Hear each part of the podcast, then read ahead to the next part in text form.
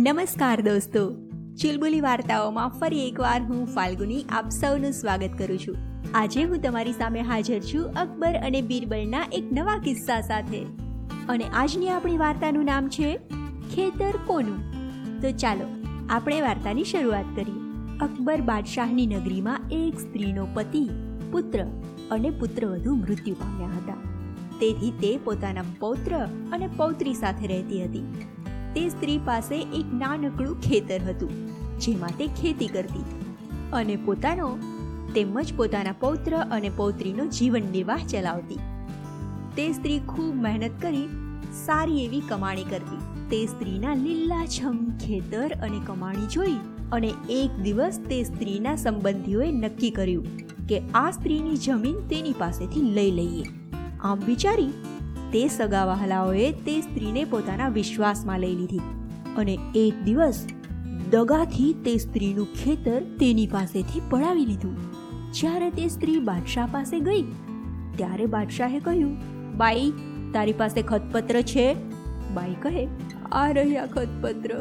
બાદશાહ ખતપત્ર જોઈને કહે, આ તારું ખેતર નથી. તું કેમ ખોટું બોલે છે? તારા બે નાના છોકરાઓ છે, માટે હું તને સજા નથી આપતો અને માફ કરું છું. પરંતુ જો તું ફરી ખોટું બોલી, તો સજા દઈશ. આમ કહી બાદશાહે તે સ્ત્રીને દરબારમાંથી કાઢી મૂકી. તે સ્ત્રી જ્યારે રડતા રડતા જઈ રહી હતી, ત્યારે બીરબલજીએ તેને જતા જોઈ લીધી. તરત જ બીરબલે તે સ્ત્રીને બોલાવી અને રડવાનું કારણ પૂછ્યું. તે સ્ત્રીએ પોતાની કહાની બતાવી. બીરબલને કહ્યું, મહારાજ, મારો ન્યાય કરો.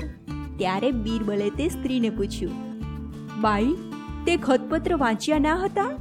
બાઈ કહે, મહારાજ, હું લખવા વાંચવાનું નથી જાણતી. ને વળી સગા સંબંધી તો ઘરના, એમના પર મને પૂરો ભરોસો હતો. આ સાંભળી બીરબલે કહ્યું, સારું, તું જા, હું કંઈક વિચારું છું. તેની સાથે વાત કર્યા પછી બીરબલજી તો બે ત્રણ સિપાહીઓને લઈ અને ઉપડ્યા બાઈના ખેતરે. ત્યાં જઈને જોયું તો બાઈના સંબંધીઓ ખેતર પર કામ કરી રહ્યા હતા. બીરબલજીએ ખેતર જોઈ અને કહ્યું, હા, સરસ ખેતર છે. કોનું ખેતર છે? તો સગા સંબંધીઓ બોલ્યા, અમારું ખેતર છે.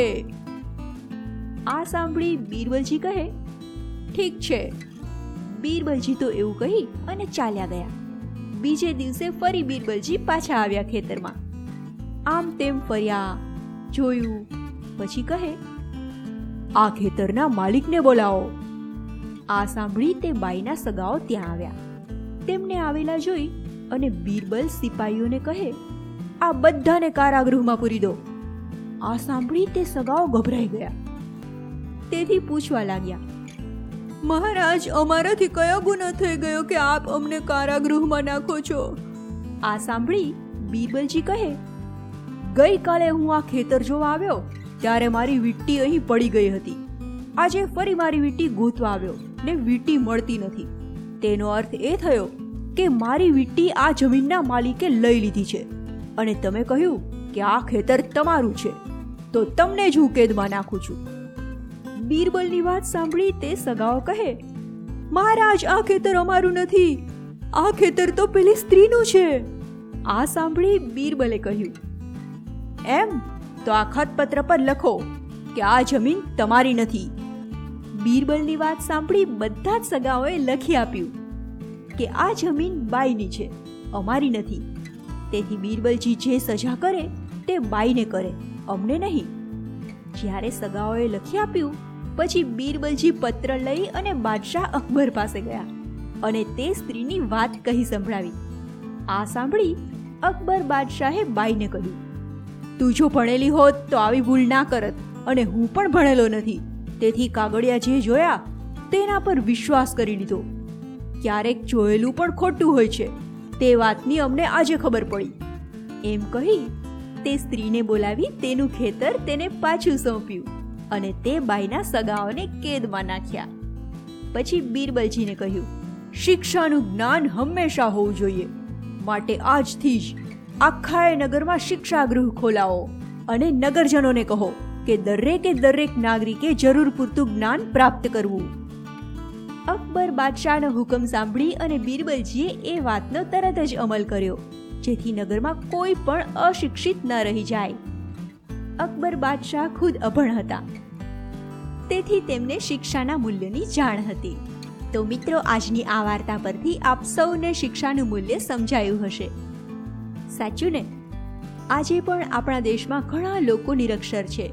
આપણે સૌ તેમને શિક્ષિત બનવા માટે પ્રેરીએ. તો મિત્રો, ખૂબ ઝડપથી હું તમારા માટે લઈને આવું છું અકબર અને બીરબલની એક નવી વાર્તા. ત્યાં સુધી તમારું ખૂબ ધ્યાન રાખજો. આવજો.